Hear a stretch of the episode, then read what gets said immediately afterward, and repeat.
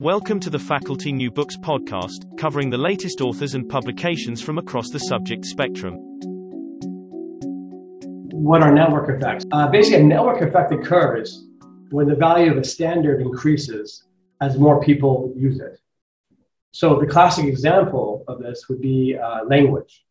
Uh, language is uh, a perfect example of a network effect in the sense that, say, you have two people who speak a language uh, and uh, it has a certain value to it because it can communicate with each other. It's a, it's a standard that facilitates interaction between these two people.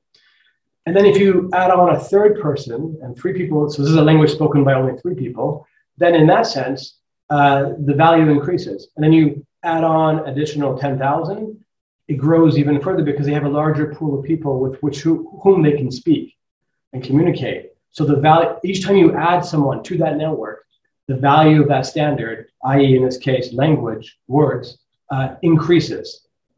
But, but a standard could be anything.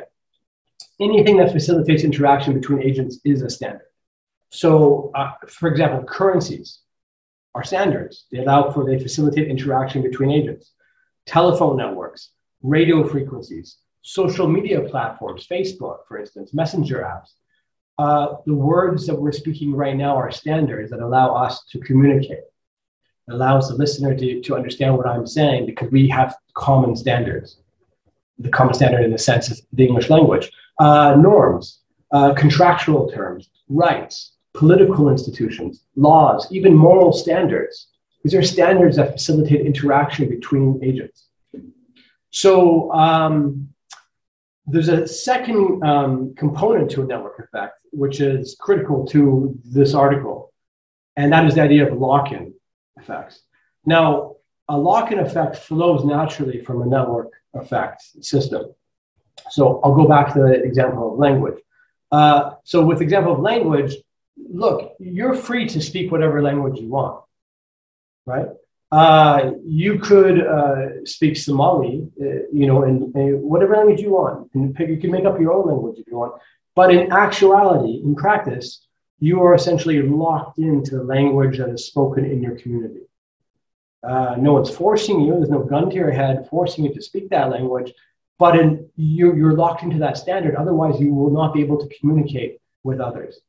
So you, you're, it's, it's kind of like a silent force that is trapping you into this, into, into the English language or whatever language happens to be the prevailing language in your community. So you could always switch to a new language. Sure, you could you could choose to speak only Somali. Say you live in London and you choose to speak only Somali for the entire, you know, for your for the rest of your entire life. That's fine, but you're going to be limited to a small group of Somali speakers, a small network of Somali speakers, and you will immediately lose access to the broader uh, linguistic network, which is in you know spoken in London.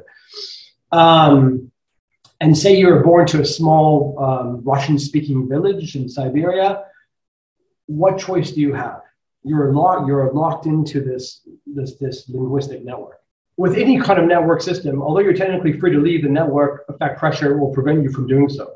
So whether we realize it or not, we are imprisoned within networks of time, words, social media, currencies. And while we may scarcely notice their force operating on us, a pressure is locking us into these constructs. So only when we try to leave the network, say speak a language where it's not, is not spoken or or, or you or use a foreign currency where it's not accepted, that that power suddenly reveals itself, right?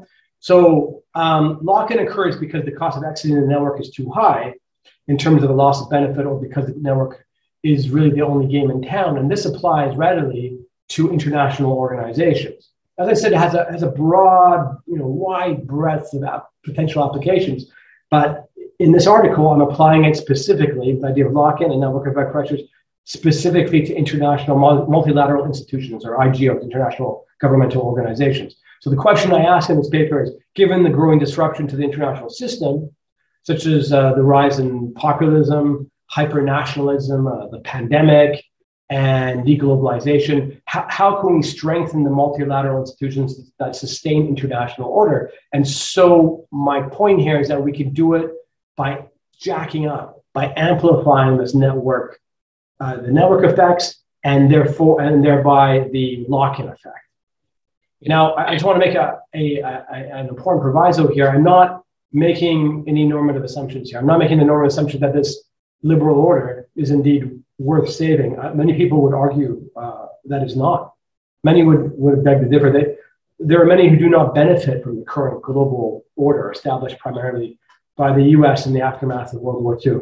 Um, for example, many in the global south arguably are not benefiting from this system. So, but I'll put that aside. I'm not making any normative assumptions here. I'm just doing a technical descriptive analysis of if you want to sustain this order, this is a structural mechanism that you can employ, policymakers can employ to help do that.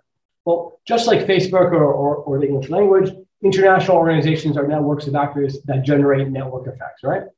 While, while states participate in institutions for a variety of reasons, network effect pressures are always present, influencing their, their decisions and their choices. And states become locked into these organizations when the cost of non-participation in terms of loss of benefit grows too, too high, or the organization is simply the only viable game in town. So the ultimate value of a multilateral institution comes from its network. Uh, an institution, for example, with only one state, you know, it has no value. It's like a, a language that only one person speaks and the more and the reverse is true. So the more people, more states who who engage in this institution, then the more value it has. So um, all IGOs, to some extent, they, they, generate network effects, and therefore they generate lock-in to some degree. So in the article, what I propose is specific strategies uh, in order to increase that lock-in effect. Now, um, I go through in the article. I go through quite a few of them, but uh, for purposes of brevity, uh, I will just uh, I just want to outline three here. Uh, while the extent to which this can prevent institutional uh, collapse is an open question, even minor effects can be really consequential in the right circumstances. In some circumstances, intensifying an organization's lock-in effect may prove to be a key element in preventing a faltering multilateral institution from completely unraveling. All right, so what are these three strategies? The first one I call member enlargement. So basically, you increase the size of the network, right? Increase the size of the network, it has more benefit, users get locked into it. And most important here is that as the, as the network increases, it shuts out competing, potential competing networks.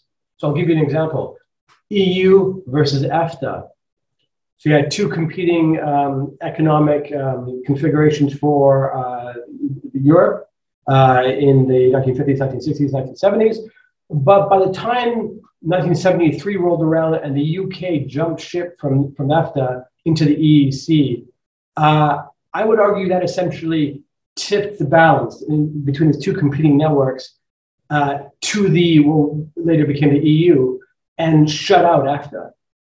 And EFTA is now just a you know a minor organization with a few um, a few a few states, Switzerland, uh, a few states are involved in EFTA, while the EU dominates uh, you know European uh, political and economic intercourse. And that is that is essentially the strategy of, of network enlargement, network effects, feedback, lock-in, and you shut out competitors. So that would be the first strategy, what I call member enlargement. Now, the second strategy is uh, what I call member stuffing. Member stuffing. So basically, the idea here is what you do is you, uh, to bolster the, um, the strength of the, of the organization, what you do is you bring in, in quick succession, weaker states. Uh, why? Because weaker states will, um, weaker states will, they're more locked into the system because they they, in terms of uh, comparison between what they contribute and what they get out of the system, it, it, it's really it's uneven. They get much more out of it than what they put into it, so they're more committed to the to the organization, and therefore they, they help stabilize the organization. So I'll give you some examples. That's too abstract. NATO. So uh, consider the case of NATO. At the end of the Cold War, many member states were questioning the purpose of NATO, given that its chief strategic adversary, the, the Soviet Union, no longer existed. So, what was NATO's response to this? NATO responded with rapid network enlargement, incorporating a slew of weaker states across Eastern Europe. Now, whether or not they were cognizant that this was a, a, you know, a network strategy that they were adopting, this had the effect of bolstering NATO. The weaker states you know, such as Lithuania, Estonia, they were more committed to the institution and then therefore more locked into the institution and then stabilized the institution. Okay, the third one uh, is uh, coordinating standards, embedding more coordinating standards if possible. Not all institutions allow for this strategy, but if, this, if the organization is of a kind that allows for this sort of strategy, then it is very powerful. You embed coordinating standards. So, for example, uh, standard setting bodies like the International Labor Organization, the ILO, uh, or the Telecommunication Union, ITU, or the IMF, International Maritime Organization, WIPO, or the WHO, they all create standards. And as member states uh, use these standards, they become locked into these standards because it's not easy to jump from if, if, if your entire um, infrastructural matrix is, uh, is set up for these standards, it's not easy just to jump to a new standard. Uh, so by intentionally in, you know, creating new standards and new standards around which the states will uh, um, converge, this will help stabilize the organization as well. Uh, and most importantly, this will shut out competing networks from getting a foothold in the market because it's hard for agents to switch between these standards. So they get locked in and it shuts out competing uh, networks and, and thereby becomes the only game in town essentially. So those are three of, I actually proposed many more strategies, uh, but these are three strategies uh, that policymakers could incorporate to, uh, to bolster uh, the strength of the organization. Now, again, I just want to reiterate that um, you know this is not necessarily a slam dunk way of securing these organizations, but it might have its effect only along the margins. But as I said previously, in some cases, small difference can make a huge, you know, have huge consequences, and it can stop a what otherwise would be a collapsing or uh, institution from from falling apart. I'm not saying that policymakers are always cognizant of these strategies in terms in, in network terms, in the terms that I lay out here, these structuralist terms that I lay out here. Uh, but the survival of institutions over the years can be attributed to the fact that they, they stumbled upon these strategies and incorporated these strategies, which seems to be a fragmentation of the international order uh, between the United States and Western alliance systems and Russia and possibly China. Uh, that, uh, and particularly with recent events with, with Russia and Ukraine, uh, this fragmentation actually, although the West seeks to isolate Russia and, uh, and uh, you know, remove it from the international system as much as possible financially and in trade and politically, uh, this, ironically, if you understand network effect effect pressures and lock-in and how they operate, this actually can be very self-defeating. This is actually very dangerous for the West. This may, in fact, further undermine the liberal order that they seek to, to, to maintain uh, because you're creating a separate network. Uh, it's creating a competitor network. So the liberal order is not the only game in town anymore. If you do this, if you fragment the system, it's not going to be the only game in town anymore. So if the US wants to isolate China and Russia from the international system, they may ironically be, be shooting themselves in the foot.